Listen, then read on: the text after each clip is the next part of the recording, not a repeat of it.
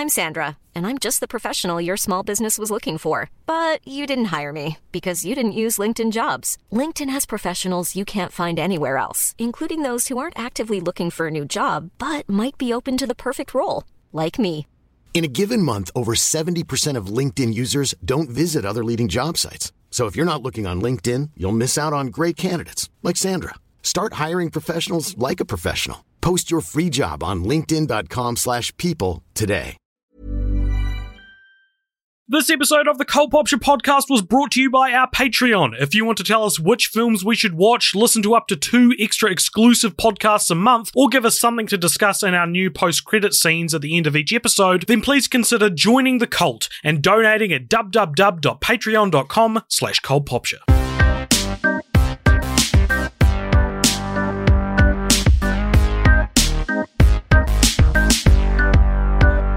Welcome everybody to the Cult Popshire podcast. Uh, my name is A J, and I'm joined in studio, and by studio I mean my filthy, filthy bedroom with Rowan. Hey Rowan. G'day A J. With filthy, filthy Rowan. Yeah. Happy post-pandemic hangout. This is the first time we've seen each other in a couple of months. Happy socials. Yeah, yeah, yeah. And Richard over in Auckland by himself in his bedroom studio. Yep. That's fine. There's nothing wrong with that. I mean, it's, you know, a lot of podcasts are recorded alone. You're normally alone. Yeah, exactly. No, so, um, yeah, this is the Cult Popshire podcast, and today, in in sort of, I want to say in honor of, but it's more in reference to uh, the ex- what felt like extremely unlikely news of Zack Snyder's Justice League uh, getting the go-ahead, um, we thought it would be fun to do a podcast where we talk about the Snyder Cut as well as other forms of lost media. That was initially the plan. However, um, lost media turns out is like an official classification of media and not just a term you can be like, yeah, this is lost media, sure. Um, so, sorry, I'm just readjusting my microphone. Um, so lost media specifically refers, refers to, to season one to six of the two thousand four T V show starring Matthew Fox. Starring Matthew Fox, yeah. Um, no, according to the, the lost media wiki, and that is not Lostpedia, Richard, that's just... Oh, I did all my research on that. Right. I've, I, I, um, I all now. my... Everything I brought was just about the Hurley bird. um, so, yeah, even on the Lost Media Wiki, there seems to be debate as to what officially counts as lost media, but from what I can see, lost media is uh, refers to fully made films or media, whatever, that existed, but now no known trace of it exists. So, for example, there are ninety-seven early episodes of Doctor Who which are lost, um, mm. because they were old and the, the studio just taped over them, and the only way they've been able to recover some of these lost episodes is by people from people who taped them themselves on their mm, T V. Mm, yeah. Um, the nineteen twenty-nine film The Broadway Melody, which was the second film to ever win Best Picture, is partially lost as it was shot in Technicolor, but now only a black and white version exists. Wow. Uh, which is significant because it was Technicolor before Wizard of Oz. Um, so that's that's a ten, fun one. Ten years before. Ten years before. Uh, The Fall of a Nation, which was the first ever film sequel to A Birth of a Nation. Not the first ever sequel to A Birth of a Nation. Which it was. Specifically, which it was that as well. Uh, but that film is lost. Uh, maybe for the best, yeah. Because from what I understand, those films are pretty racist. Um That you're going to say racy. Pretty racist. So while while it would be cool to do an entire podcast on just lost media, we did want to expand our, you know, research, but mainly because I don't think any of us have actually yeah, we want to talk about stuff from the last literally ten years, lost eh? media. I don't think any of us have actually seen any lost movies, have we? um, so we're expanding our definition a bit to look at lost, partially lost, unavailable, unmade, or cancelled midway through production media. So movies or whatever which had intriguing early versions we never got to see, halted development midway through, were kept from the public, or in the case of the Snyder Cut, sounded like they did. Didn't even exist really until now. Um, well, it doesn't so, actually technically exist yet. That's true, yeah. So what is the Snyder Cut, I hear you asking? And this might be a legitimate question. I'm sure we have plenty of listeners who could not be bothered keeping up with this very tedious Hollywood story over the last couple of years or however long it's been going on. So um, envisioned originally as part of a multi-movie story arc. Some sources say it was two films, some say it's supposed to be a trilogy. Uh, twenty seventeen's Justice League was it, it supposed was to conclude... officially announced by... D C when they did their the upcoming slate of the D C E U. Mm. Um, it was Justice League Part One and Two, uh, Part One in twenty seventeen, Part Two in twenty nineteen. Right, there you go. Oh. Um, so the the movies were supposed to conclude the main D C Universe storyline, which was started in Man of Steel, the Superman film, in twenty thirteen, and Batman v Superman: Dawn of Justice in twenty sixteen. And writing these down, it just reminded me how fucking tone deaf the titling scheme was for this series. Batman v Superman: Dawn of Justice. What are you doing? Anyway, sorry. I'll, maybe we can get to that later. Um, both Man of Steel and Batman v Superman: Dawn of Justice were directed by Zack Snyder, uh, and neither of which were really received all that positively by critics. Um, Following a family tragedy in May of twenty seventeen, Snyder stepped down from director of Justice League and was replaced with Joss Whedon, who, if you don't know, directed Avengers one and two, if that's relevant, among other things. Um, and he completed the film as an uncredited director. So if you watch Justice League now, technically, it still says directed by Zack Snyder at the start of it. Yeah, because um, who would want to put their name on the completed film? Well, when when it says, like, it says like when jo- Joss Whedon's credit for whatever it is comes up, it appears on the same screen as a hobo sitting on the side of the road holding a cardboard sign that says, "I tried" on it. Like, is Joss Whedon trying to tell us something? Um, so Whedon oversaw reshoots and other changes that added a brighter tone and more humour and cut the runtime down to one hundred twenty minutes in accordance with a mandate from Warner Bros. Uh, the theatrical Justice League was a commercial failure and received mixed to negative reviews. Um, That's very leading, generous. leading Warner Bros. To reevaluate the future of the D C E U. So it's very bad. Um, I didn't like the film. Did you guys like the film? I did not like the film. yeah, I, I did not like the film either. I did not like the film either. I didn't like Batman v Superman, but Justice oh, League made... made. I'm not. I'm just saying my opinion. I think, but I think it's like you're trying to be better than like. No. I didn't like Batman v Superman. No, I, I, I thought the D C E U was going downhill before anyone else. I will say I didn't like Man of Steel when I first saw it, and I feel like everyone was a lot more warmer to that film. Um, mm. So, in that way, I, I am smarter. I don't like The Dark Knight Rises. so, um, I didn't like Batman v Superman, but Justice League made Batman v Superman appear as this intelligent, brooding, kind of philosophical yeah. movie. Because um, also, um, Batman v Superman uh, got a director's cut as well, which everyone, like, Snyder fanboys anyway, say, like, drastically improves the film. I bet it doesn't. I bet it, it doesn't. It, it improves the film, oh, but drastically, but, like it still has all the same sort of overall problems. Rowan, yeah. were you a were you a D C fanboy at one stage? I have a vague memory okay. of it's twenty sixteen. You come up to Auckland where me and Richard are flatting at the time, um, and we have as a joke a Batman v Superman poster on the wall, along next to our Space Jam and Speed two Cruise Control and Fifty Shades of Grey posters. Uh. And you were like, "Why have you got Batman v Superman up there?" And we're like, "Oh, we kind of like collecting cool posters for bad movies." And you were like, "That's not a bad movie." Mm. And I remember we all didn't say anything. It was very very, very awkward. Yeah, um, conversational topic. No, yeah, I liked. Um, Man of Steel, mm-hmm. uh, and then I, uh, f- when I first saw Batman v Superman, there was lots I didn't like about it, and then, kind of as I sat with it, I just didn't mind it. I didn't dislike mm. it. Like it's it's very pointedly one vision of how to do that franchise. That's and I think that's the nicest thing you could say about the D C E U yeah. is that compared to Marvel, the f- their individual films do feel like they have more directorial mm. direction, flavour than a lot of the Marvel films, which almost in a lot of ways feel like they're directed by the same person. The the thing I'll say for Batman v Superman is it's like it's comically trying to be a gritty grown-up version of the yeah. superhero genre to yeah. the point where it just gets absolutely ridiculous. Mm. Um, But like to what you said about Justice League is it at least makes Batman v Superman. You can see that Batman v Superman is at least a coherent, singular whole, and it's got and ideas. It, it, it works as a film. It's about whereas, like what would happen if God became a superhero. Like yeah, I yeah, like you, that. You could cool. describe Batman v Superman to someone, and they'd say that sounds cool. Yeah, mm. yeah. You can say you don't like the film, but to say it's like a poorly made film. Mm. Or like a failure of a of a vision. No, it's is, not a failure of a vision. Yeah, the, the theatrical cut is very messy in terms of plot, though. Yeah, I, um, like, I, would, I don't know if Tommy Wiseau's The Room is a failure of a vision either. But you can still look at The Room and go, oh, it's like inco- it's like incoherent, incoherent yeah. and it's, it's not well made. made. Whereas uh, Batman v Superman is well made in term, in a, as a on a craft level, and then Justice League is a hodgepodge yes. of a fix-up job. Yeah. Um, so this led to the rise of the Release the Snyder Cut movement, uh, which was a hashtag, among other things. I'm sure there's a website, snyder cut dot com or something like that.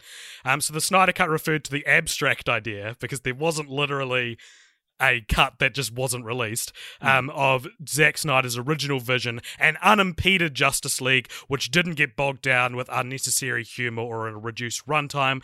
Uh, some believed this version existed as simply an unreleased film, as opposed to the more likely scenario of it being a bunch of uncut footage and unfinished C G I. There are some great videos. Folding Ideas has a great video on, which he released last year, on why the Snyder Cut doesn't exist. So interested to see his follow-up. Well, it's interesting yeah. because he is right. Like, because yeah, yeah. in the video he kind of says like there isn't a like a, a piece that they can ju- that they're just sitting on a shelf somewhere that they can just release. It's like they mm. would need to sink tens of millions of dollars into this, and I don't think they're going to do that.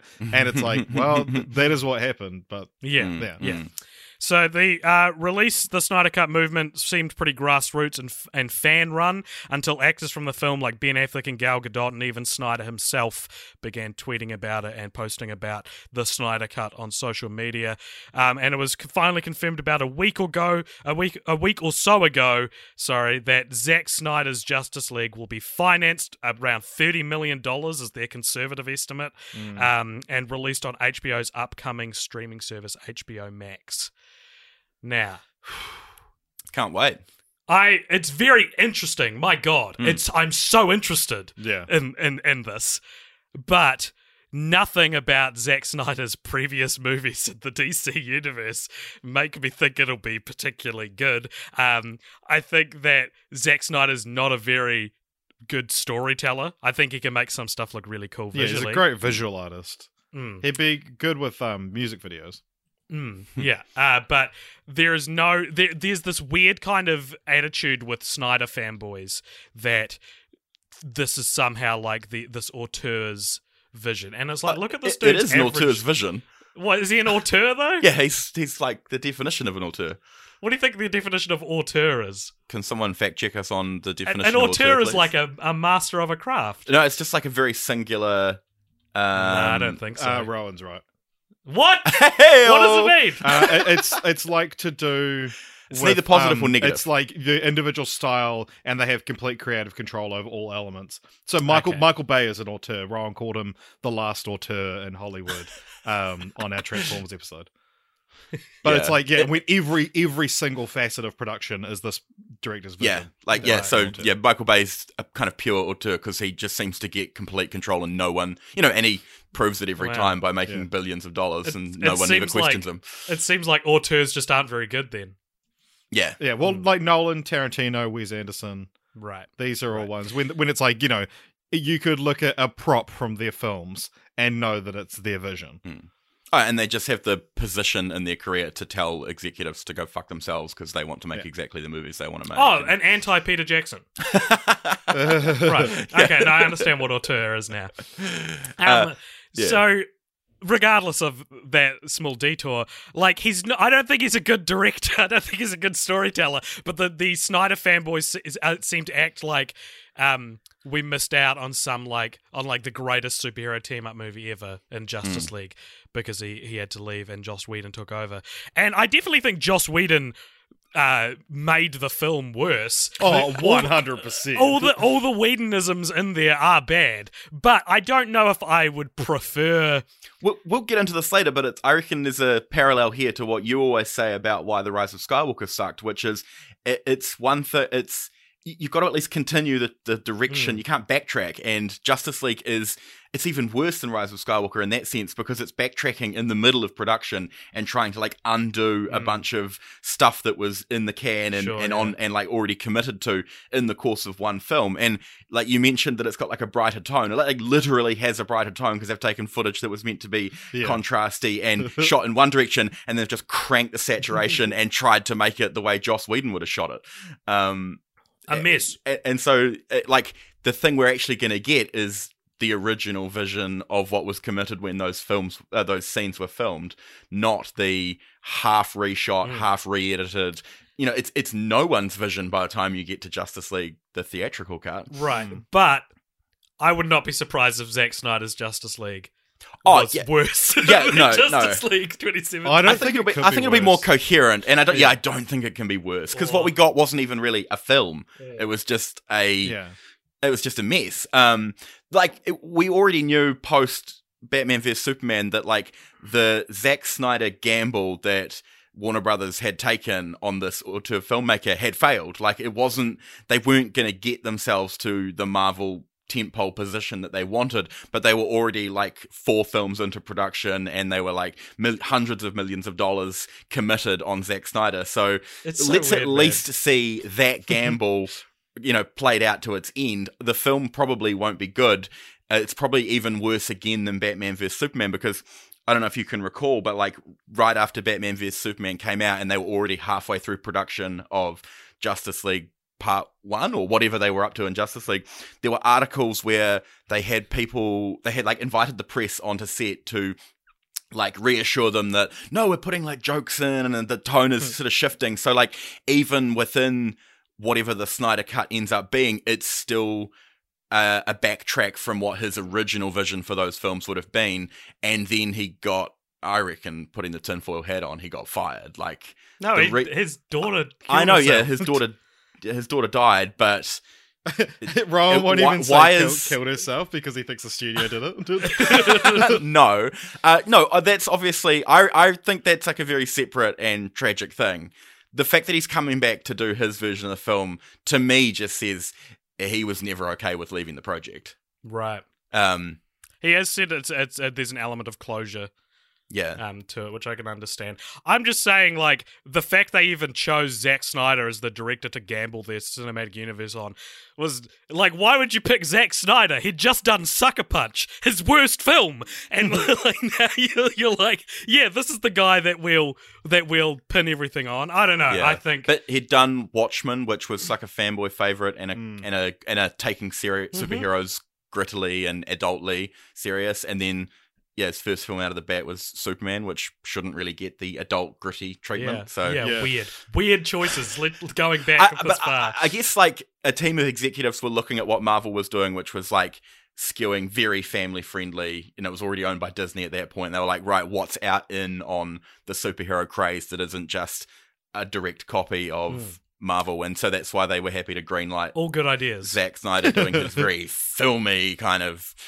You know, yeah, let's take superheroes seriously, which... All good ideas, it's just Superman is a is a weird one to start with that philosophy. Yeah. yeah. Um. So apparently the Snyder Cut uh, will be, which is officially being just called Zack Snyder's Justice League. Much um, classier name than yeah. the Snyder classier, Cut. Yeah. um. Apparently it will be around, it could be four hours long, or six um, which hours just long. Sounds like you don't know... Yeah, so yeah, like, let's address that film. point, right? Because I, I think... I think it's clear that the, the Snyder Cut that people were globbing onto is comes from this idea that you see all the time on film Twitter where you get articles like, did you know the original cut of such and such was three and a half hours long? It's like, mm. and you know, and it, it, the same articles will always trot out the same point in response to those sort of factoids that the first cut of any movie is like yeah. four times longer yeah, than the, the theatrical the edition. Cut. That's... Yeah, the assembly cut, like the, the work prints of Justice League were, of course, going to be much longer. And the ones that Zack Snyder had completed were, quote unquote, the Snyder cut. But they also weren't finished films. Yeah, they yeah. were just versions of everything they'd shot. Yeah. So uh, so now we get this like fire up of now that the Zack Snyder's Justice League is going to be a thing, there's like a fan petition to release a four hour cut of Star Wars Episode three. And it's like, that film doesn't exist. And to, to sure, four hours worth of footage might exist, but like y- you're dredging up like you're just extending the ins and out points of every yeah. scene to make it longer. Yeah. Yeah. Like, that's not actually more story. So uh, that's, I think, where the Justice League release the Snyder Cut thing came from, because of course there was going to be a longer, a, a more Zack Snyder official version, but that's not. That's why they need to pump thirty million dollars into it to actually finish the yeah, edit. Yeah. That'll be all for C G I. Or complete the edit. I know, I think it's as simple as, like, you have to ha- hire an editorial staff and yeah. a post-production crew to come on and do, like, several months' worth of work. And yeah, a whole bunch of C G I probably to un- mm. unfuck what uh, was done to the sort of yeah. movie. He but- shared, Zack Snyder tweeted a picture of Darkseid, or Darkseid, how do you Darkseid. say that? Darkseid, Darkseid, yeah. who is apparently in the Snyder Cut but wasn't in twenty seventeen's Justice League. Yeah, there's the the whole bit where, oh, on Themyscira where, or um, Apocalypto, where, like there, there's a bit, and you see the Green Lanterns, um, you know, mm. that part of the movie. Um, flashback. It's like yeah. the flashback right. with the mother boxes. Apparently Darkseid was supposed to be the villain then, um, but he was cut well, from the right. film. Darkseid is in the, ex- a, a brief flash of Darkseid is in the extended cut of Batman v Superman. Right. So um, he, he was obviously being set up. Yeah, that, that's the scene they released afterwards, wasn't it? That they, like, a week after it was in cinemas, they released it online with, like... Mm. Or was that... They might I, I no, I think you're all. thinking of the scene that was released online when the extended cut of Batman v Superman was doing its, like, marketing program. Right, yeah, that, and that was Steppenwolf, wasn't it? Not Darkseid. Yeah. Oh, right. Yeah, I'm, I'm getting very... So. I don't know the Steppenwolf stuff well was enough. The main villain in the Justice League theatrical cut. These movies are stupid.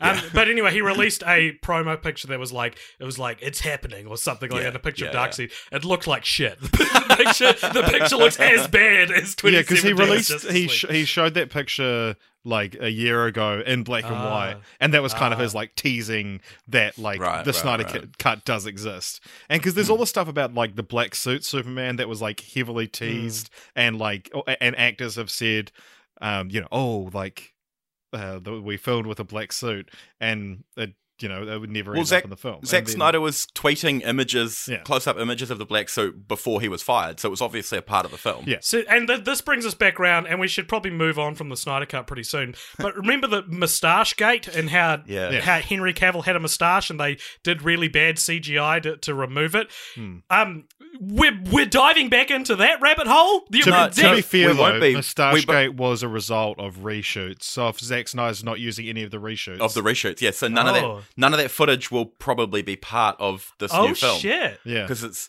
I mean, there, there will be, they're going to have to jump through some hoops to assemble a cut that he didn't finish shooting himself. So they, they throw away everything Joss Whedon did and they go back to everything he shot. They're still not going to have a complete movie yeah. in that material. Apparently, so actors, uh, the actors are going to do voice work for it. Yeah, there's, yeah, right, there's right. A D R, but no additional shooting. But um, yeah, I'm yeah. pretty sure when Joss Whedon was hired... It was just, um, just see it through post-production. And then he saw the thing and was like, I need to reshoot to. a fuckload of this. And they ended up like, you know, there's quite a significant chunk of that film is clearly reshoots. And you can tell because mm. of Henry Cavill's moustache or lack yeah. thereof. And the, and the jarring tonal shifts into comedy and yeah. like, and, and, style it is banter. Like night and day. And worst, yeah, it's yeah. literally night and day in a, in a sense, because it goes from like dark and gloomy to like overlit and yeah, completely yeah. different. And stuff well, that was clearly shot to be nighttime. They're like, oh, now it's daytime. Like the whole well, climax well, of the film that was in the trailers, and then in the film, it's like the lighting is all different. It looks so stupid. Yeah. Yeah, um, we'll move on from the the Snyder Cut, but I just want to shout out to my least favourite moment of twenty seventeen's Justice League, which is when Superman returns and says something to Batman about Batman hating him, and Batman goes, I don't not like you, or something like that, and it yeah. was like, I don't want to see Batman do like an insecure fucking... office the office style joke like right yeah, now well, like the thing I was like, and when when Justice League came out, and I'm surprised I didn't see more people talking about this. I think people have in, in the day since then, but like clearly there's a different resurrection of Superman. um mm. Like yeah that's, I, that's no one talks go. about this huh Yeah, but so at the end of Batman v Superman, the Superman dies, and the last thing you see in the film is his coffin and bits dust particles rising off it, which was your indication as an audience member that Superman was coming back. And then he comes back in a completely yeah, different it's like they, way. They get, they get to the film, and it's like, yep, he's completely dead. All we have to do is touch this box and the water, and then we put him in the water. And mm, it's so convoluted, strange. But like presumably there was some kind of Um, rebirth with like Kryptonian hypersleep, which is what happened in the comics, which is um, mm. for all intents and purposes is identical to death, um, for humans. Um, and then he was like going to come back but be evil, and that's where the black suit comes in. And yeah. Mm. Um, and and Mike, Michael Shannon shot on Justice League to do something for like a version of General Zod that's yeah. obviously oh. never made it to the film. And he mentioned I, I just want to um, something as well. He was like, "Yeah, well, yeah, I did a couple. Like I did a day of stuff. shooting for Justice League. I do wear these fucking flippers." yeah, yeah. And everyone's um, like, "What?" I I want to remark on the irony of how this has already happened before, almost completely within the D C.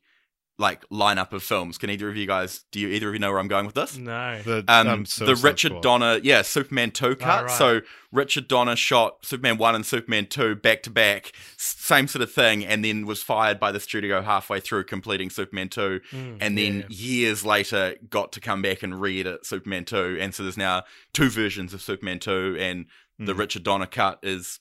I reckon better, but it's got that same thing of you can tell where the editorial has had to kind of stitch together two different visions to make up the, the stuff that he wasn't That's able just to shoot. The D C style, That's flavor, yeah. That's their trademark. Uh, right, but, but it is really fun when you then get two different versions of the same movie at a Hollywood tentpole budget. It like, is, it is yeah, fun. I'm looking forward to Justice League just for that reason. Of like, mm. yeah, I mean. Yeah. yeah. All right. Well, I'm, I'm not going to rewatch Justice League, but I'm excited to watch it. like, yeah, yeah. I'm not going to rewatch it for comparison. I'll just do, watch this. No. Do you guys want a four-hour cut or a miniseries? What's uh, the difference? I would rather watch it as a miniseries. I I don't have the attention span to sit there for four hours. Good yeah. point. It'll be a miniseries, right? Because it's coming on a streaming service. And... Yeah. If it is that long, I'll, I think it'll end up being like two hours fifty-eight minutes or something. Shit. Right, Richard, do you, shall we move on from the Snyder Cut? I'm desperate to, I'll yep. tell you what. Mm-hmm. Um, Richard, what have you prepared for our very uh, kind of loose definition of lost media podcast um, okay. that do we're you want talking a, about? A big one, or a, do you want the good news or the bad news? Um, oh, you no. choose, dude, whatever you think will be Wait, the best. Wait, is there a lost media that we are going to also refer, a very meta lost media that we're going to talk about? We've talked about it too much. Maybe a clip of that lost media could be inserted. It's also not lost. Richard has yeah, a oh, no, but it's, it's lost to, to the ears of the patrons. Yeah, uh, uh, okay, well, let, let's talk about a similarly lost media then. Um, with um, one of the most famous pieces of quote-unquote lost media um, is The Day the Clown Cried. The mm-hmm. Jerry, have you guys heard of this? Yeah. I Vaguely. heard about it ten minutes ago when A J told me. Nice. Um, so it's uh, a, a Holocaust film starring uh, Jerry Lewis, famous, uh, the nutty professor himself, Jerry Lewis. Um, and so it's about a, a circus clown who gets imprisoned in a, imprisoned in a Nazi concentration camp. So it's the original Jojo Rabbit, but um, except like not really at all. But so th- this film essentially it's. completed they they finished filming, and then they just went, fuck, this is so bad, we're never releasing this. And so there's been um and the, the, actually the entire plot is like available online, because there are like very f- there's few people that have claimed to have seen the entire film. um Harry Shearer from The Simpsons is one of them. mm-hmm. um yeah. So he said he saw a rough cut in nineteen seventy-nine, which is when the film was supposed to come out. um And he said about The Day the Clown Cried, with most of these kind of things, you find that the anticipation or the concept is better than the thing itself. But seeing this film was really awe-inspiring, in that you are, are really in the presence of, presence of a perfect object. This was a perfect object. This movie is so drastically wrong. Its pathos and comedy are so wildly misplaced that you could not, in your fantasy of what it might be like, improve on what it really is. Oh my God, that's all you can say. Wow, mm. so it's real, re- actually is real fucking bad then. Yeah, yeah. Wow. And so, um, it, like, it, it, when when this was in production, it was, like, very controversial, because it, it's the same kind of thing, actually, we, that we saw, but much worse with um Taika saying, oh, I'm doing a Nazi comedy, and people go, fuck, Taika, the, the Thor Ragnarok guy, is he can't mm. do serious, he's and he's going to tackle Nazis. Um, and Jerry Lewis, this was um his kind of... His first big uh, dramatic role was The King of Comedy, um, which came out in nineteen eighty-two. So it was before that. And, um, you know, it was like, fuck, he, he's never done anything serious in his entire life. Um, and even this doesn't sound like it's particularly serious, if it's a circus clown going to a concentration well, okay. camp. Do you want to know the plot? Yes. Okay. So Lewis plays a washed-up German circus clown called Helmut Dork um, during World War Two, and then so he used to be famous, and then he's kind of down on his down on his luck a little bit, and he's in a bar one night, and he gets drunk, and he kind of and he mocks Adolf Hitler, and so he gets um, interrogated by the Gestapo and put in a um a concentration camp, and then he's there for like four years. So he tries to like brag to everyone around him that he's like actually this famous performer, and um they don't really believe him, and he's kind of like an outcast in the concentration camp. And then a bunch of kids end up coming in, and um they go, oh, oh, you're a clown. You should, you should perform for them. And he does, and then they don't really like it, and so everyone beats him up. And then while he's lying, um, and uh, uh, sulking about his predicament, he sees, um, through uh, on the other side of the camp, like through a fence, um, where the Jewish pr- prisoners are held because they were kept um segregated, and he sees a bunch of Jewish children, and he performs for them, and um, they they love him. And so he gets this new audience, uh, and so then eventually he's ordered to stop performing for them, and then uh, because it's strictly forbidden, and then uh, you know he's like, oh, the, I can't see the kids unhappy, so I have to keep performing for them. Uh, but then the S S come and put an end to that, and then he's put in solitary confinement for a bit, and then uh, the S S gets an idea. They go, Jewish kids love this clown, so um he ends up having to like accompany the kids to Auschwitz, and so he ends up being like a Pied Piper used by the S S to lead um the children into the like gas chambers. And so he the movie ends um with him, like, they're like, oh, come on, you know, like, lead the children to the gas chamber, and he goes, no, like, I can't leave them, I have to go in with them so that their last moments are filled with joy. And the movie ends with him taking a young girl's hand and walking into the gas chamber. Why would you want to make that movie? That's such a, like, everything about that, as, you know, as someone who's written things before, as we, we all are, like, I would get to that point and be like, I don't really like this. I don't want to be responsible for this story. Yeah, well, he didn't, because um, right. So, so what does there any more information about how it? Like, did Jerry Lewis himself like throw yeah, so, it away? So Jerry Lewis directed it and stars in it. Um, he right. didn't actually write it though, but um, it was it was supposed to premiere at Cannes. Um, so it's, so it was actually nineteen seventy-two that it was it was made, not not seventy-nine. Um, but yeah, he he took the rough cut, and then essentially was just like, oh, this is mine, I'm taking this, no one's ever allowed to see this. Um, but uh, there was a, a documentary that came out um, a few years ago that um, it was called Der Clown, and it was like yeah. a, a German documentary about it kind of thing, and it had about thirty minutes of the film in the documentary, and that wow. um, was uploaded online, like a thirty-one minute version on Vimeo of like footage of the day the clown cried. I remember seeing this, and I like I sort of scrolled through and watched parts of it, um, but that's now unavailable as well. Um, wow! And yeah, it was uh, before Jerry Lewis's death. Um, he gave a, a the incomplete copy, because apparently now the like fully finished cut of the film doesn't actually exist. exist but there's like a seventy-five minute um, incomplete copy that has like pretty much the entire story in it. That was donated to the Library of Congress, which essentially exists to save media from being lost. Um, uh, that was donated there, and he said you can't um screen it before June twenty twenty-four. Um, and then he died like a, a year or two later. So we might see this one day. What's happening in June twenty twenty-four? I don't, it'll be something to do with like copyrights or whatever. Oh, um, right. But yeah, or just just him estimating, I'll definitely be dead by then. mm, yeah, yeah. Um, mm. But yeah, there's a um, there's a French critic who's who's claimed to have seen it and said that he loved it. I'm Sandra, and I'm just the professional your small business was looking for. But you didn't hire me, because you didn't use LinkedIn Jobs. LinkedIn has professionals you can't find anywhere else, including those who aren't actively looking for a new job, but might be open to the perfect role, like me. In a given month, over seventy percent of LinkedIn users don't visit other leading job sites. So if you're not looking on LinkedIn, you'll miss out on great candidates like Sandra. Start hiring professionals like a professional. Post your free job on linkedin dot com slash people today. Um, there, really? Yeah, there, there's like a handful of reviews out there. Some people are like, "This is, uh, you know, a, an absurdist masterpiece," and then some people are like, "This is for a fucking bad."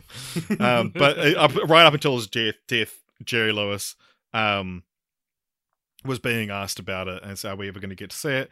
And uh, one quote he had was, "In terms of that film, I was embarrassed. I was ashamed of the work. I was grateful that I had the power to contain it all and never let anyone see it. It was bad, bad, bad, bad, bad." He said, "But I'll tell you how it ends." Wow. Hmm. I'll tell you how it ends. That's nice. And of course, if we ever see it, it won't be as bad as, it, you know, history has well, kind according of... According to Harry Shearer, it is. It. Yeah, well, I thought you were going to say it yeah. won't be as bad as Justice League, and I was like, yeah, you're probably right. No, I just mean, like, it will be not... It might not be good, but, like, once mm. it's it's become, like, a mythically kind of bad yeah. thing that... Yeah. Hmm. It sounds... It's kind of creepy.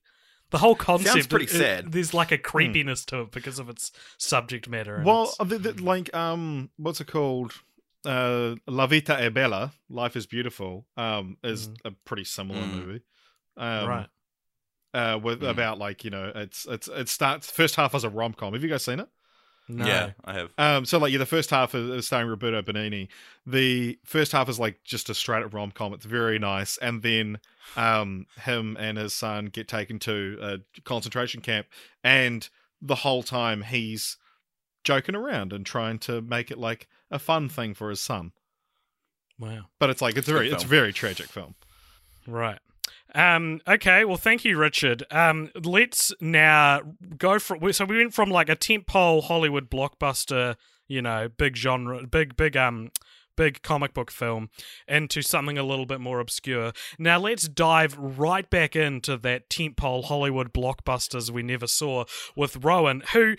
We haven't really talked about this as as this this trio, um, not not on a recorded medium anyway. Um, there is, of course, released a lot sooner than I think anyone thought was going to be released. Um, there is details about the alternate Star Wars Episode nine. And of course, when you say released, you mean leaked. Leaked. No one released it. Right, true, true. Um, where the, you know, concept art and a script was was leaked, uh, revealing what Colin Trevorrow, who was uh, removed from the project as director uh, before The Last Jedi came out, just yeah, before, before the Last Jedi like came a couple out? of months before The Last mm. Jedi was released. Um, so th- he his his the version of the script he wrote, which followed on from The Last Jedi, um, leaked. And uh, yeah, we haven't really talked. I, it seems like such cult popshire fodder mm. that the three of us have not recorded. We've recorded our thoughts on the on the Rise of Skywalker, um, but not really on what sounds like could have been a much better send off to the divisive sequel trilogy. I'll just start by saying uh, thank you for tasking me with uh, re- going back in and doing some Star Wars stuff. The hardest one.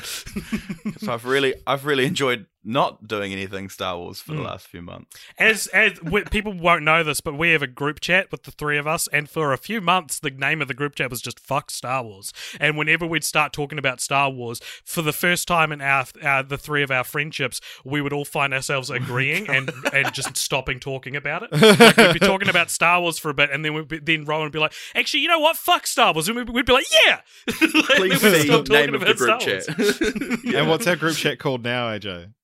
Uh, absolute Chaps. I forgot why. Uh, because you said something was absolute chaos, but you said oh, right. it auto-created to Chaps. And because we're there's three Chaps, absolute Chaps. Absolute Chaps. Nice. Um, yeah, so, yeah, like really hot on the heels of The Rise of Skywalker being released to critical... Probably you one know, of the worst panning. critical responses I've ever seen a major Hollywood film get in my life. Uh, sh- sure, yeah, yeah. Um, I, from what I could follow, sort of, uh, when I was following Star Wars news really closely, I think the sequence of events was, uh, some, some like famous, you know, some Star Wars leakers, prolific Star Wars leakers, uh, released. A, a version of an episode nine and accredited it to Colin Trevorrow, which he then debunked on Twitter straight away, saying, "I don't know where you got that. That is not my movie." And it was like a horrible uh, mm. sort of synopsis for the film. And then about a fortnight later, the Jewel of the Fates script started appearing online. A bunch of concept art started appearing online. Stuff that you like when taken in aggregate, you go, "Oh, this is this is legit. This is a mm. this is real." And it, you know, it completely debunked um, the thing that had been accredited to Colin Trevorrow. So right. I, I, you know, tinfoil hat back on. I think he didn't want his name being slandered. I didn't think he wanted people thinking, "Oh, the J J Abrams thing was at least better than what he was gunning for." Um, So you reckon Trevorrow released? I reckon someone in the Trevorrow camp was like, uh, no, this is not... Because he was rather unceremoniously let go from the project, and that at the time there were a lot of people being like, oh, thank God, he would have been horrible. Yeah. Um, oh, so- how wrong we were. I think that, that um, I, had a, I had a conspiracy theory that The Rise of Skywalker was actually a grassroots campaign to um, bring public favour back to Colin Trevorrow in time for Jurassic World Dominion. It's like an, an unprecedented move of studio cooperation for, and for one losing completely. yeah. Um, yeah, so you can you can just jump on Google right now and punch in Jewel of the Fates P D F, and hmm. you know, moments later just be reading a one hundred thirty-three page script yep. for a draft that seems fairly far along. And um, if you don't want to do that, uh, Mister Sunday Movies had like produced an animated summation mm, mm. of the plot as well, which is really good.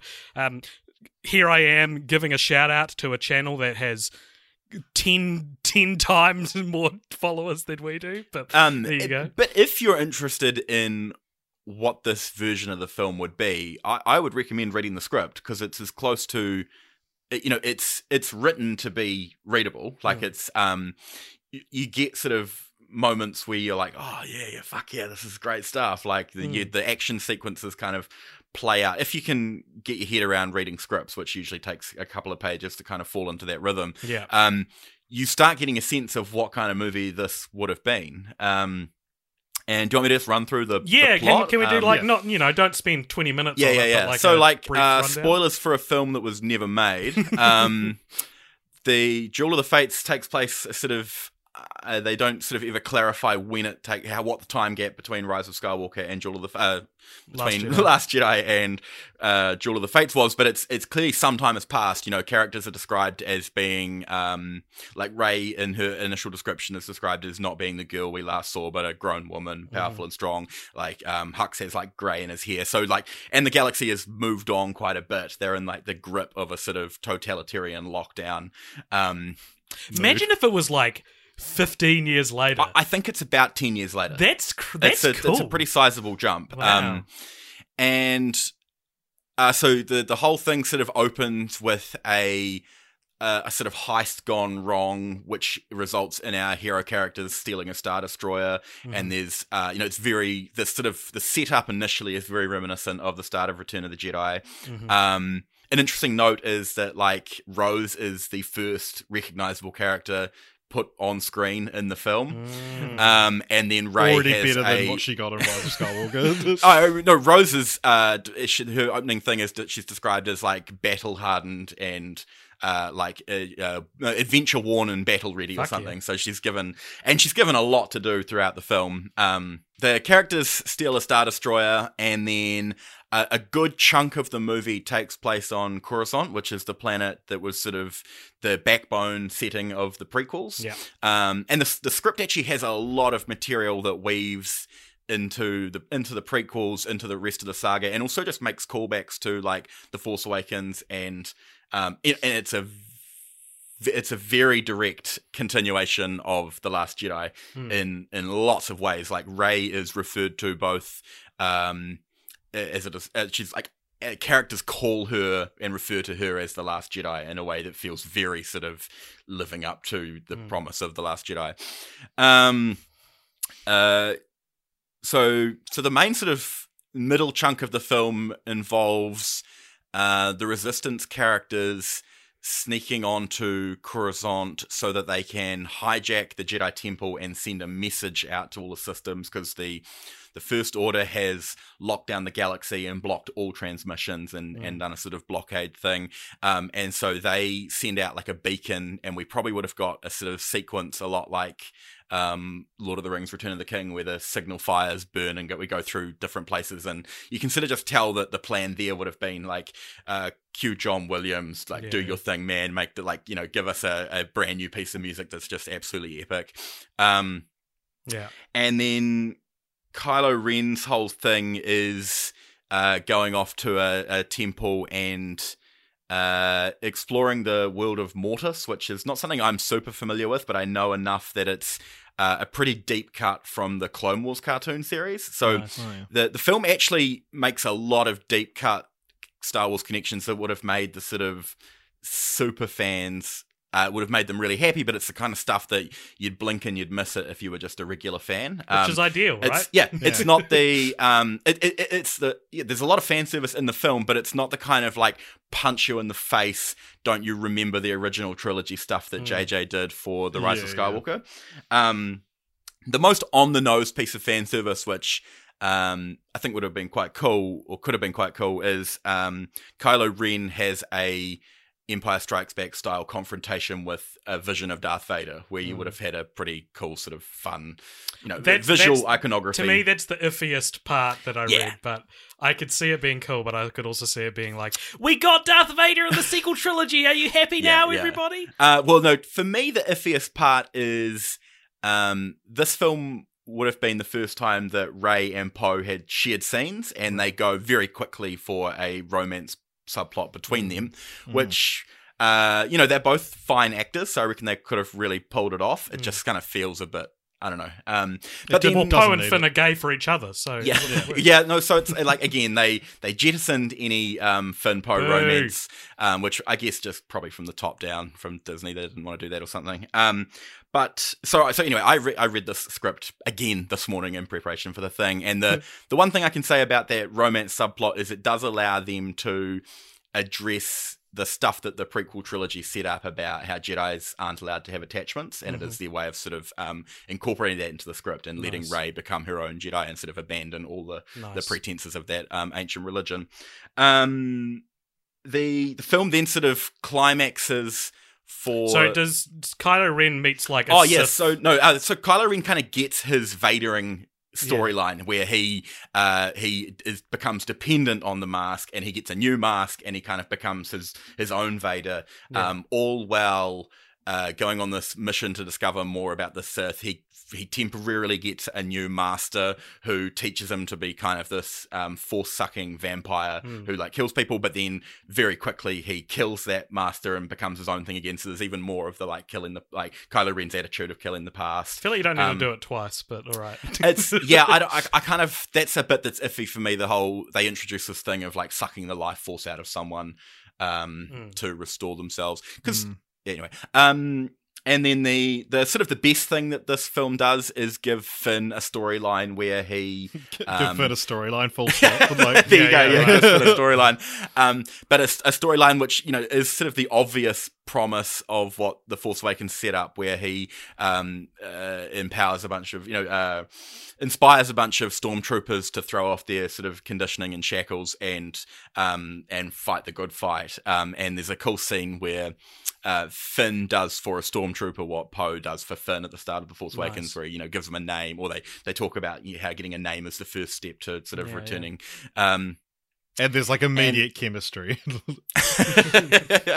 uh, and then the the sort of uh, yeah, they send out the message, and then there's a huge big sort of uh, you know, people rising up in the streets type of thing to overthrow the First Order on Coruscant. And Um, it gets a bit iffy at the end where Rey and Kylo Ren sort of fight, fight, fight, and then uh, at the last minute, um, you get a very similar beat to what happened in The Rise of Skywalker, where Leia sort of reaches out to to Ben, and Kylo Ren only hearing his mother's name is that's all all it needed to happen to um, hearing his mother's voice. Why did you say that? All it needed to happen to to turn him around. Yeah, it's a very sort of uh, it's just cheap. Um, overall, the film, the the the script is. if I was to describe it, it, it, there's bits of it that feel really generic and feel kind of obvious. Um, like at one point they do the, uh, we're being, you know, here come the policemen, or here come the stormtroopers, kiss me for a distraction kind of beat. Right. Um, there's a cool. bunch Between of stuff Poe there. And, Finn, which, and it's like, oh, it's happening! there, there's a bunch of stuff that just feels really predictable, but uh, and it feels a bit safe, but overall it, it does feel like a uh, a much more sort of solid vision and, yeah. a, and a better conclusion to the to yeah. that trilogy, and it feels more connected to the saga than anything that happened in The Rise of Skywalker. I think um, um my, my favorite part, I've only read one little bit of the script, and all it contains is um the stage direction when Hux says like, oh, g- kill them all, and they're like, we're outnumbered, and then it says the stage direction says Hux realizes the tragic truth, he lost the Star Wars. And it's like, really? And everyone's like, oh my god, it's the worst script ever, and it's like, no, it's like, it's a stage direction, it's a joke Colin Trevorrow put in there to entertain right. himself, like that's right. perfectly yeah, fine yeah. and but just, just he... for the actors and the crew, the people that actually read the script yeah, yeah. yeah. yeah. and he and then he goes and kills himself with Mace Windu's lightsaber. Mm. Yeah, I didn't like that part. I, I do think Hux might be the biggest, like, my, my my kind of underground Star Wars opinion is that the treatment of Hux in The Rise of Skywalker might be my least favourite thing about the film, because they literally just replace him with another character, yeah. whereas I would have loved to have seen Hux be the be the the big yeah. bad guy. Well, of the also they trilogy. Do something really interesting with him when they go when he's like, I'm the spy, and you go, fuck, he was a spy the whole time, and it's like, yeah, I've been a spy since the last movie off screen. That's all. Okay. Yeah, yeah, exactly. Um, Let me just run through some of my observations from the script, yep. and if you guys have any thoughts about them, like, um, Rey has a double-bladed blue lightsaber in this film, which is just like a Very fun, cool. like anyone could have predicted that, but they just never went with that it. That would have been a really good toy. Um, yeah, um, a bearded Kylo Ren, like Adam Driver sure. with a beard and a ragged cloak for the first part of the movie Gotta would have been pretty something. Cool. Um, I've written here, I don't know if I'm allowed to swear on pod, Yes. fucking scenes. How long have you been coming on the show? I don't know, beat me out if you want. Um, I, yeah, I wrote fucking scenes between Kylo and Luke. And in fact, mm. Luke has scenes with all of the characters in the film that he should have scenes with. He yeah. has dialogue Ghost with Leia. Luke, he has, you know, sure, but it's the character. Um, he has dialogue with Kylo and he has dialogue with Rey, and it's all pretty good because stuff. Because in The Last Jedi, the last thing he says to Kylo is, see you around, kid. yeah. And then never sees And so Luke Luke sort of haunts Kylo Ren what in a, a cool way that's idea. Fucking, yeah, That's great. The coolest idea from the script, that Luke haunts Kylo Ren. Yeah. Such and, a cool And idea. There's a bit where Luke catches Kylo Ren's lightsaber blade mm. in midair and like holds it and mm, it freaks so Kylo cool. out. Yeah. Um... I imagine him like haunting uh, a... Kylo, but it's just like when we see his daily routine in The Last Jedi. Like yeah. Kylo gets up in the morning and he's just got a fresh glass of blue titty juice for him. And mm, and it, mm. well, he's, he's Kylo's brushing his teeth, and, and Luke's like, oh, you're only going to brush your teeth for thirty seconds, huh? He's like, oh, God! And does it for a further minute and a half. There's a there's a great line where R two D two calls C three P O elitist. Um... Uh, yeah, there's it continues the promise set up of The Last Jedi of regular people being Force users, and mm-hmm. it, uh, there's a child character who's sort of like Broom Kid, Broom Kid, not, not Broom Boy, but there's like a there's a a, a reflection of that beat right. being sort of fulfilled by this film. Um, Reverse Broom the, Boy. The thing I never sort of met, I didn't um, fully articulate about that sequence in the middle where they beam a message out to the outlying systems is that it's clearly a um, a, a poetic rhyming on Leia's hologram mm. that sort of set off the whole saga, um, and that's sort of like a cool way of sort of bringing it full circle. Um, Leia obviously has lots of scenes and lots to do in the film, and she's yeah. an actual character in it, and I guess this gets to the... Um, To, to why this film never got made, um, if, if we can, want to speculate. Um, Carrie Fisher died and they had to reassess what they were going to do for episode nine, and this this film uh, you couldn't just uh, cut the Leia stuff out. Really? It, it sound, really you described work. all of it without mentioning Leia once, and it uh, sounded fine. Yeah, sure, but I mean, funeral, yeah. Yeah, yeah, uh, yeah, sure, yeah. You'd have to like, well... I don't know, read the script, because she's she's in there a bunch. Mm. Uh, well, and she's she has a sort of an exchange with Kylo at the end when yeah. they, um, ex, you know, force connect or whatever. Um, but I, yeah, I mean, I think that's what happened behind the scenes is the the brain team, the brain trust at Lucasfilm went, right, we don't have Carrie Fisher anymore, so we're going to have to do some rewrites to episode nine. And pretty extensive in that, though. In that process, Colin Trevorrow got fired, I guess. I thought he got fired because of Booker Henry. Yeah. And also Rose got sidelined. You know, like how they yeah. came out, they were like, oh, Rose has a small role because we were focusing on the Leia thing. Mm. That I mean, doesn't make any it, fucking I think sense. It, it's worth repeating, it's worth um, pointing out that this film was much like The Last Jedi was written as a reaction, or uh, Rian Johnson only read the script for The Force Awakens and saw footage. He didn't right. see the completed f- film while he was, or he maybe did, but um, he didn't get the global reaction to the film. This film was written based on the script for The Last Jedi and not so much the film itself. So you're getting like a, a kind of cohesive storytelling that runs through based on what the writers were doing rather than that's, what the filmmaking was doing. That's an interesting thing to think about, because it's like you would read The Last Jedi and be like, oh yeah, cool, there's this new female character, Rose. Yeah. I'm sure people are going to love her. Mm. Or yeah. even if they don't, like, she's a major character set up in that film, yeah. so it makes complete sense that you carry her forward into yeah. the next film. Yeah. The the thing I've seen in concept art that, that has stuck with me about Duel of the Fates um, is that during, at the end of the Battle of Coruscant, um, uh, R two D two dies.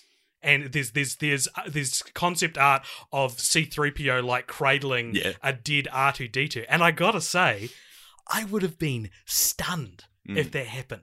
That's such a good idea. Like you read, you see, whenever it's posted on Facebook, all the comments on that photo are like, "No." It's like, well, fucking, you've got to do this shit. You've got to set these stakes. He- Killing R two D two would have been a jaw-dropping moment and mm. and something that really goes, hey, we're not, which is which the reason they didn't do it is, is what I'm about to say. Mm. It would have been a, a way to go, hey, we're not just making sequels for sequel's sake, we're actually continuing a story continuing and wanting and to concluding yeah conclude stuff and to to um add to the legacy of what we talk about when we talk mm. about Star Wars. But they don't, they want to keep I mean, the original to burst your bubble in that same script. R two D two is repaired by the end of the film. Bullshit, don't repair him. Kill him, why not? Yeah, I mean, it's R two D two. I, I agree with you, they should have they should have killed some characters, um, yeah. but I don't know if you, yeah the film f- concludes with R two D two uh, recounting the events of the film from his uh, the saga from his perspective. I don't th- I um, think they should have just killed him. That would have been a great end to sure. the character. Yeah.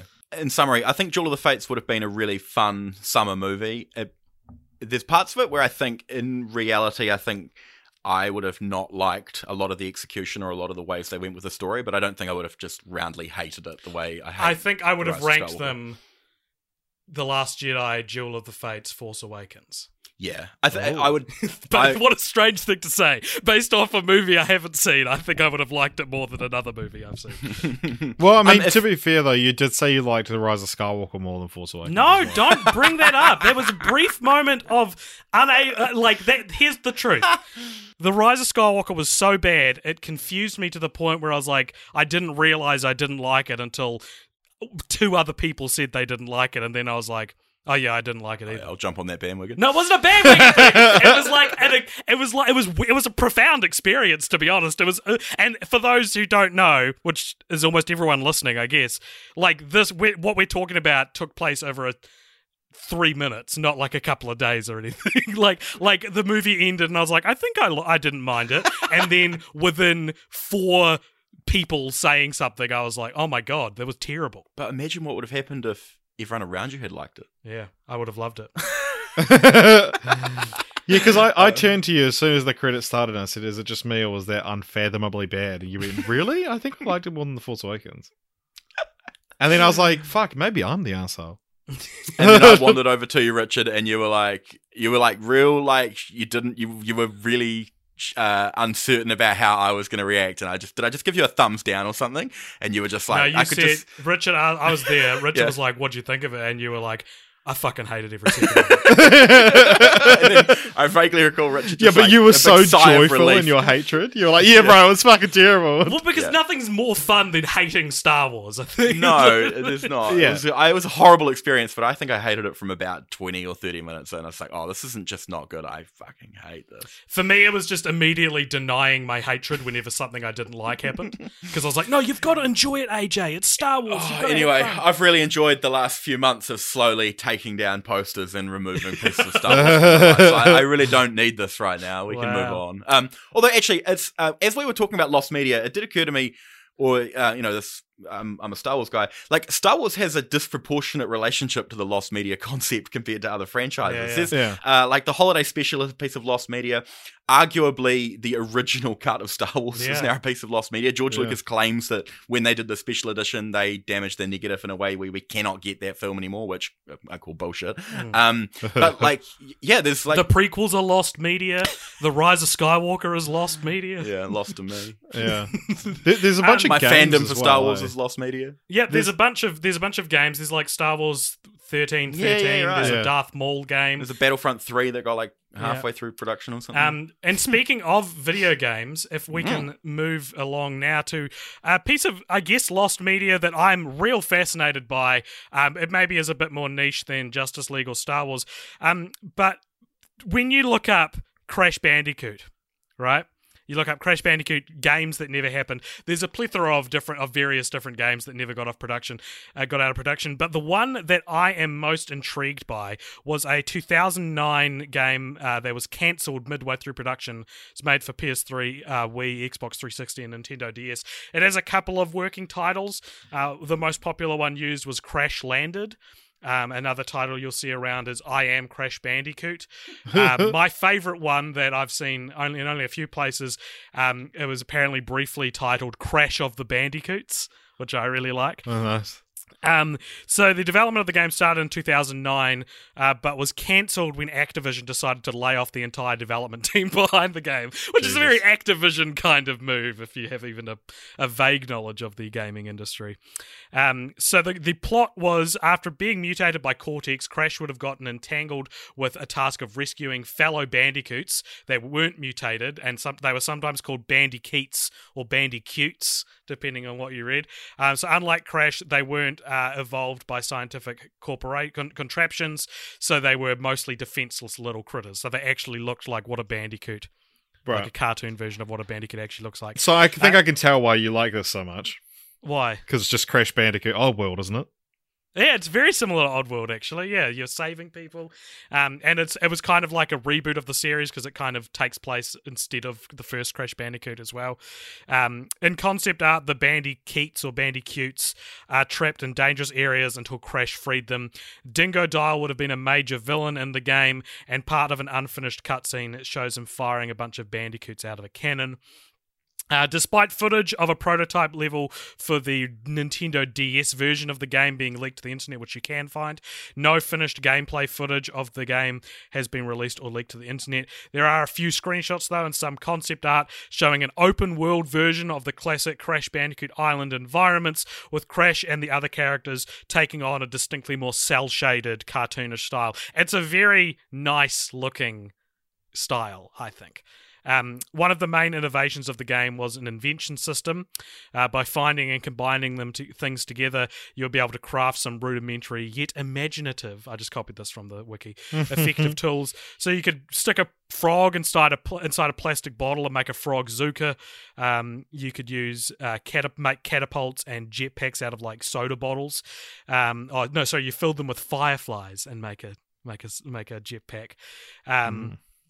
And uh, the Crash was going to have an upgradable health bar, and judging by some screenshots, this was coupled with the humorous detail of Crash losing his pants after taking too much damage. So when you're on like your last health point, you're just running around in underwear.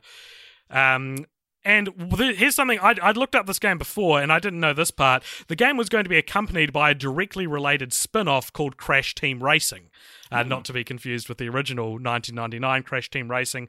Um, it would, so it would have been a racing spin-off, uh, which looks... There's a trailer for it online. There's like a prototype released of it. It looks fucking awesome. So you, the, the, they only made four characters, which was Crash, Dingodile, Polar, and a new character called Landshark, who would have debuted in Crash Landed. Um, and the carts would have been fully customizable uh, with tires and bumpers and engines. Um, so... you could alter the carts so that they can do different things on the same track. So on one level, there'd be like a a vertical wall you can only drive up if you've got suction cup tires on. So right. each track would have mul- like replay value, essentially, because you could finish it in different ways. Um, and another addition was uh, special moves unique to each of the characters. So Crash could spin, uh, and Dingodile could use his flamethrower. Um, it's a cool looking looking pair of games. Tell you what, you guys should should look into it. Are you are you much into Crash Bandicoot, Rowan? I don't have a PlayStation. Mm. This has been a very alienating segment of of this episode for you, then. Rather, it's interesting though. Mm. We did have really... to talk about more than just just uh, movies, though. I Fair think enough. If we're doing yeah, a yeah. media, episode. I've got a, I've got a different spin to throw on Lost Media sweet, for the end sweet. As well. Um, so Richard, as a fellow Crash Bandicoot fan, what do you think of that game?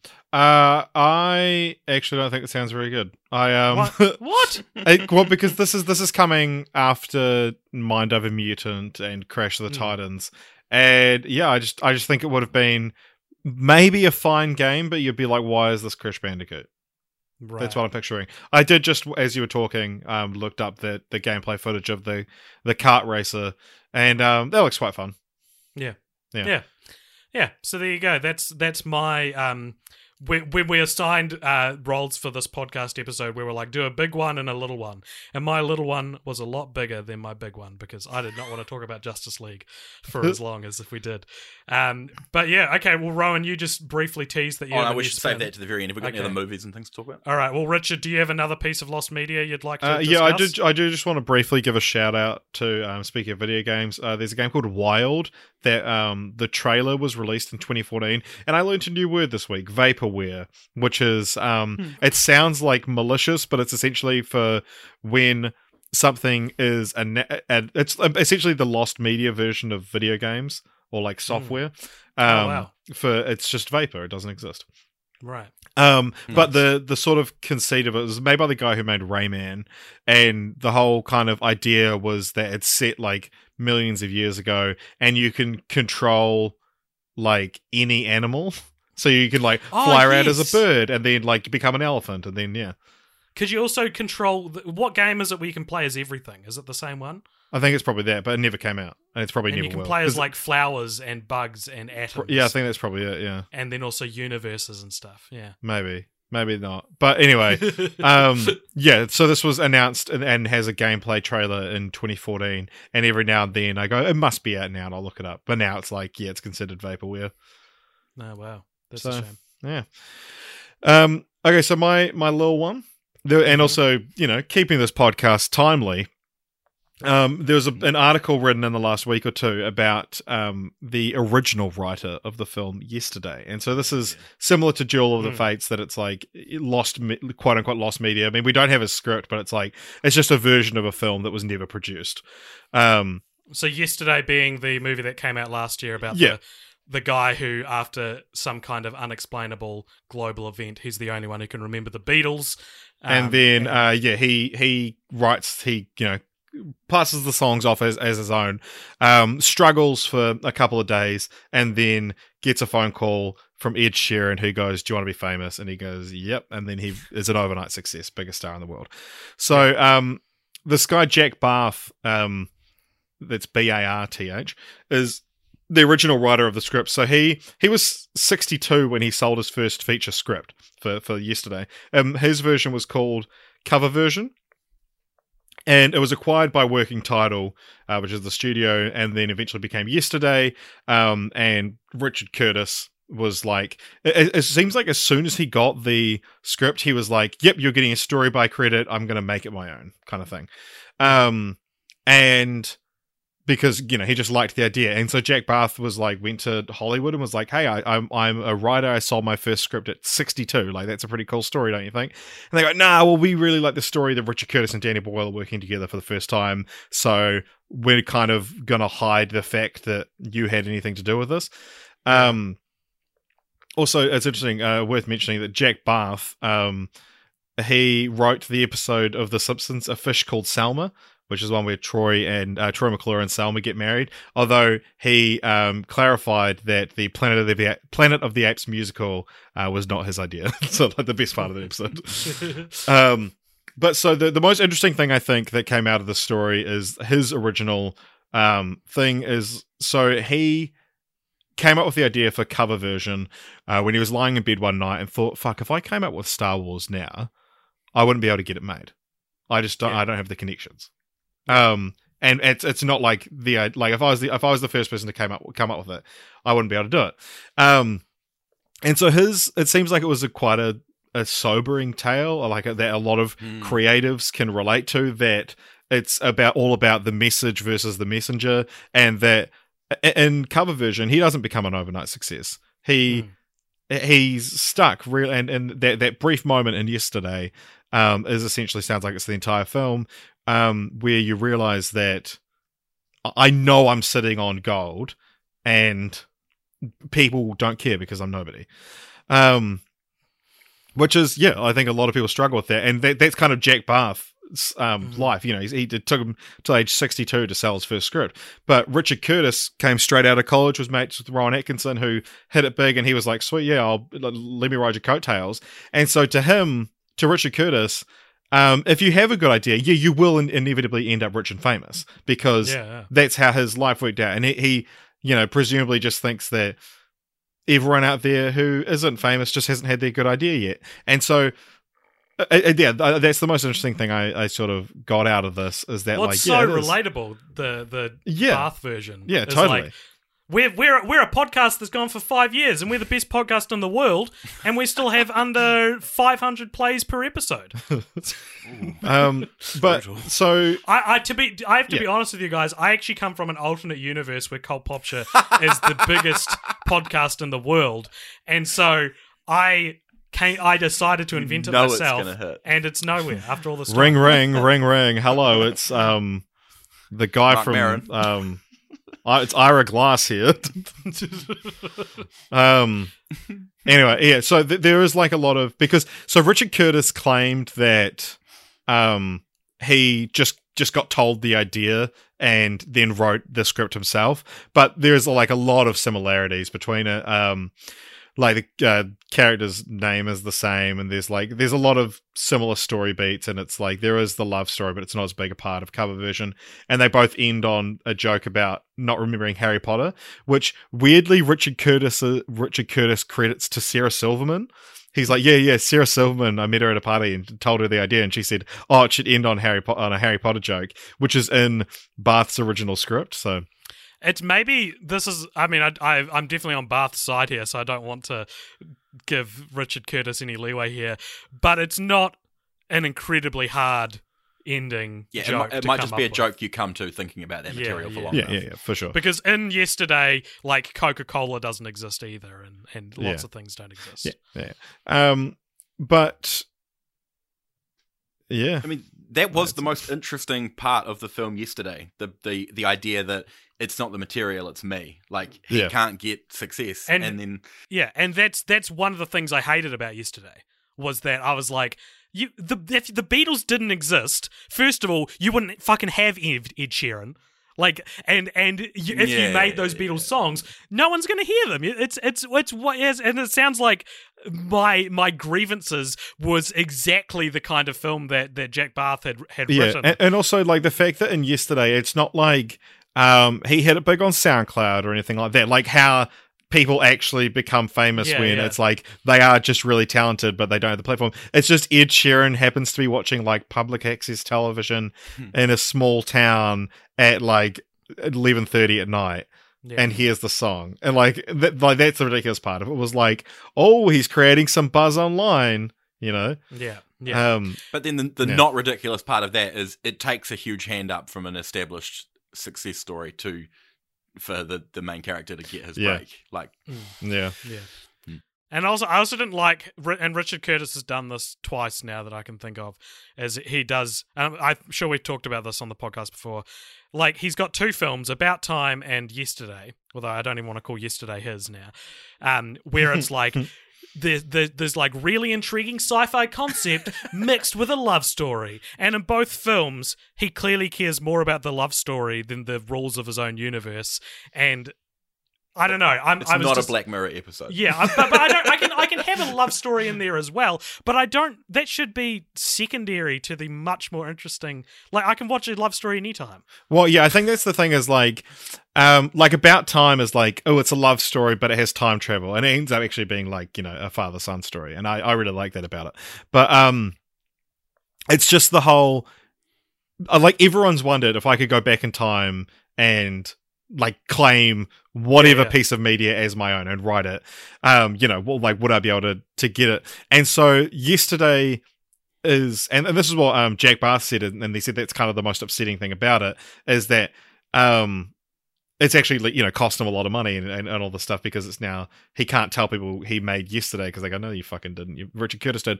But he said mm. the one thing that yesterday, he said people um you know, the, the the film got kind of mixed reviews, but everyone thinks it's a great idea, and mm. that's that was what was his, and then Richard yeah. Curtis ruined it and gave it mixed reviews, um, yeah.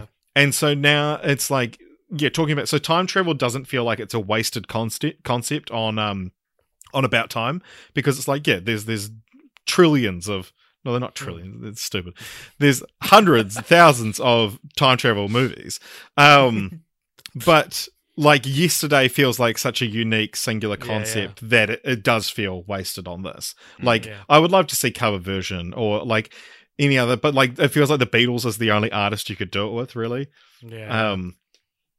But, yeah, I mean, the, the whole go back in time or alternate universe where, you know, you came up with the idea first. It's the sports almanac fantasy. Yeah. Mm. Yeah. Uh, and, then, and then the final film so aggressively feels like a Richard Curtis movie as well, because yeah. the, the love story is so central to yeah. all of their concerns by the midpoint of the film. God, it's so disappointing. It's so disappointing because it takes what would be a universal When you just feeling. had the idea, well, sorry, not your when you guys were talking about it in your most anticipated and all you knew was the nugget of the idea, you were calling it like your most anticipated film. I of the thought year, it'd be great. Yeah. I yeah. love Danny Boyle. Mm. I'm okay yeah. on Richard Curtis, but like yeah, I yeah. thought it'd be awesome. And it ended up being, I don't know, I didn't hate it, but it's it was like... Yeah, that, that's the thing. Like, wrong peop- in all the wrong ways. People asked me what I thought of yesterday. I gave it five stars. I I fucking loved it. Oh, that's right. Yeah. Um, But, like, I, I was really... Like, if I rewatched it again, I'd probably... The flaws of it would probably, you know, mm. get, get at me a little bit more. But it'd be a yeah, very I was just really A J in the mood for Rise of Skywalker situation, wouldn't it? yeah. Like, yeah, I was just... It was exactly what I was in the mood for. And... um. Yeah, I just had a yeah. great time with it, and you know, yeah, when, sometimes, when it, sometimes it, like, and I think that that's Richard Curtis Curtis films, that they're just like, if you're in the right mood and you want to like have a nice love story, you'll yeah, he you'll makes get it. feel good rom coms. Yeah, mm. and I felt good. Yeah, he was nice. Like, dude, I think I like that more than The Force Awakens. um, all right, Rowan, what is your final one for the episode? What is your I have just lost two, media? There's two pieces. This isn't the, the tease I had before. Um, so there's two pieces of lost media that, like, I you know, it's just like on point to kind of talk about, and that I reckon is um all the footage of Eric Schultz playing Marty McFly in Back to the Future, yeah. and uh, Stuart Townsend playing Aragorn in Lord of the Rings. Like, mm-hmm. those are examples of lost media that we just like. It's so tantalizing because it exists somewhere, and wouldn't you just love to see? Like, it's kind of what we're going to get out of Justice League is yeah, like yeah. alternate versions of the same movie just with a completely different spin on it. Yeah, yeah. yeah. Um, but what I what I was teasing before is we could maybe roll this into a little P S A. Have you guys ever lost media? Like, we've all made stuff. Oh, right. Have you had that hard, like that, you know, that just guttural, crushing experience of losing media? Is this um, something you genuinely want to talk about, or was this you no, going, we can talk about it briefly. Man, I can't think of a of a second option, so I'm going to... Nah, it just occurred to me before. Oh, like, nice. No, no, know. fair enough. I've lost... I've had a hard drive stolen, and I've had a hard drive corrupt, and stuff that I made mm. was on there, and it's just gone. I have stuff I deeply, deeply never want to see again um, get deleted off YouTube. When I, th- I'm only saying this because you asked me, but the the when I was thirteen, me and my friends made like a a very uh, bad version of like Jackass, like us oh. doing like trying to do silly stuff. And I remember um, I uploaded them to YouTube, and because there was licensed music in it, um, they stripped the audio out of it, yeah. and I didn't. I no longer had the original versions on my computer, mm. and so and I couldn't get it back because the audio had been stripped out of it. And that was that's the most relate I can relate to your sentiment there is that I had I had a yeah I had a had a video that was that I lost forever because YouTube took the sound out of it because it had Damn, uh, Animals like, by Nickelback. In it. You're in a good kind of situation. Yeah, I, I have a couple of things I made at broadcasting school that I'm like quite proud of. That I I probably could find potentially, or if I like spoke to people I haven't spoken to in years, um, I could like maybe find copies of it. But I know, I know where they are on the desktop of my MacBook that won't that hasn't turned on for like six years. Yeah. Okay. Well, back up your media, folks. Yeah. One, two is one, and one is none. Wow. Wow. What backup services do you guys use? Google Drive. Yeah, it's Google Drive. Oh, okay. I yeah. mean, more like, yeah, whatever. Okay. Um, actually, as of two days ago, some lost media that we that Cult Popshire has now is the behind-the-scenes footage of Winger and Troop, our Star Wars web series that we started and never finished in, in twenty seventeen. I deleted that off the hard drive, off the Google Drive, because it was taking up too much space. Oh, and I was like, I'm, no. I'm never going to edit this. Aw.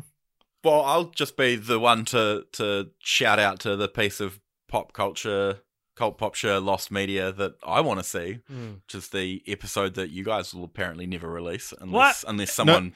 puts forward a truck ton of money. A thousand dollars on Patreon, Richard will give you access to it. We have enough patrons where now we you guys can all just. I think what you need is just rally just together a, a teaser, like like insert fraction of a second of that episode here.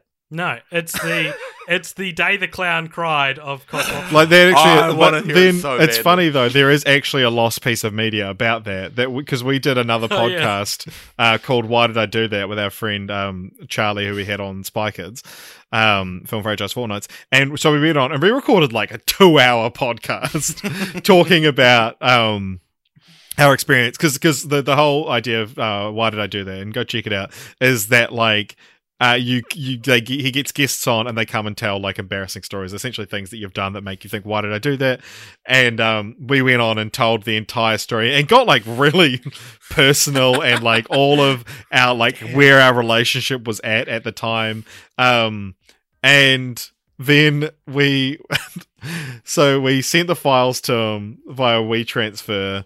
Um, and you know, it takes uh, after seven days, it deletes them, and it got to like six and a half days, and we messaged Charlie and we're like, "Dude, download our files," and then he was like, "Oh yeah," and he did, and then it got to like quite a while later, and it still hadn't been released, and then he messaged us and was like, "Hey guys, so I accidentally um lost um your your files. Do you guys still have them?" And neither of us did.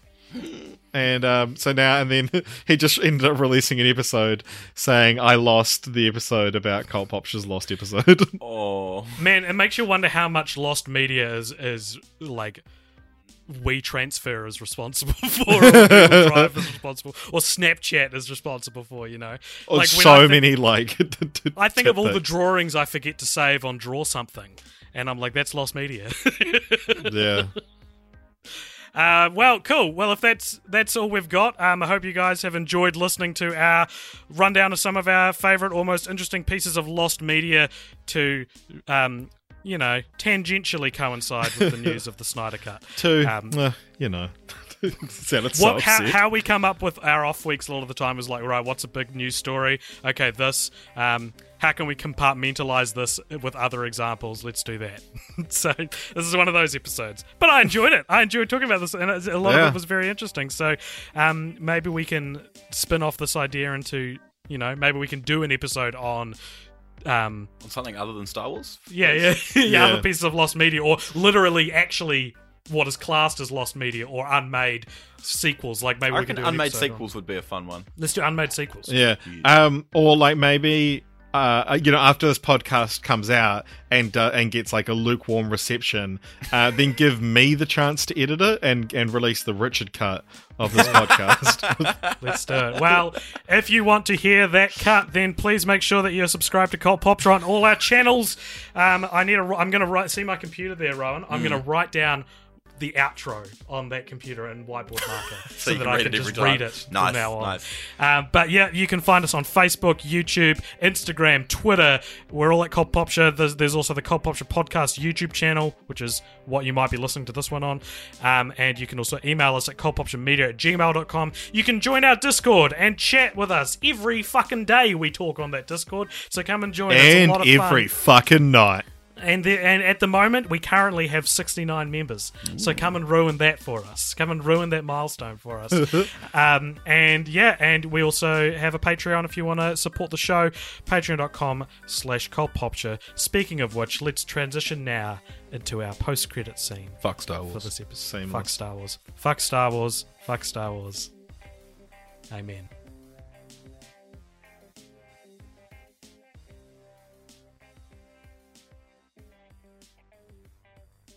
Okay, welcome to our post-credits sequence. This is part of the show brought to you by our patrons over at patreon dot com slash Cult Popshire, where if you donate five dollars or more a month, such a small amount of money, you too can give us a little discussion prompt to talk about for this post-credits sequence. Richard, how are you?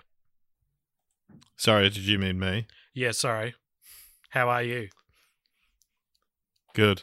Sometimes like, when... So, what, what happened there was I was doing a bit pretending not to answer, but I could see in the reflection of your glasses that you had clicked away from me, and so you had a moment where you panicked and thought that I like didn't hear you or I misunderstood the question, mm. um, and so it created a fun little um, misunderstanding. Imagine if I, could you tell if I was just looking at porn right now? Uh, try it. All right, uh, porn images. Ah, oh, God!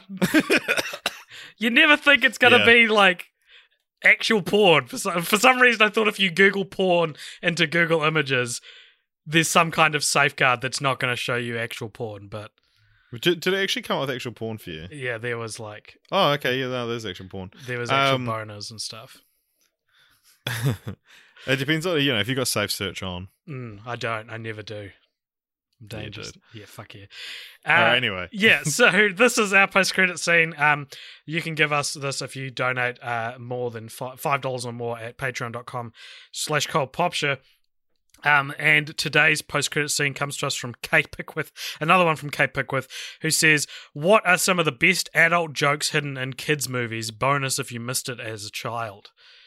Um, what's an example of an adult's joke in a kids' movie? I feel like the, this is such a cliched answer, but fuck Road to El Dorado is a filthy movie for a kid's movie.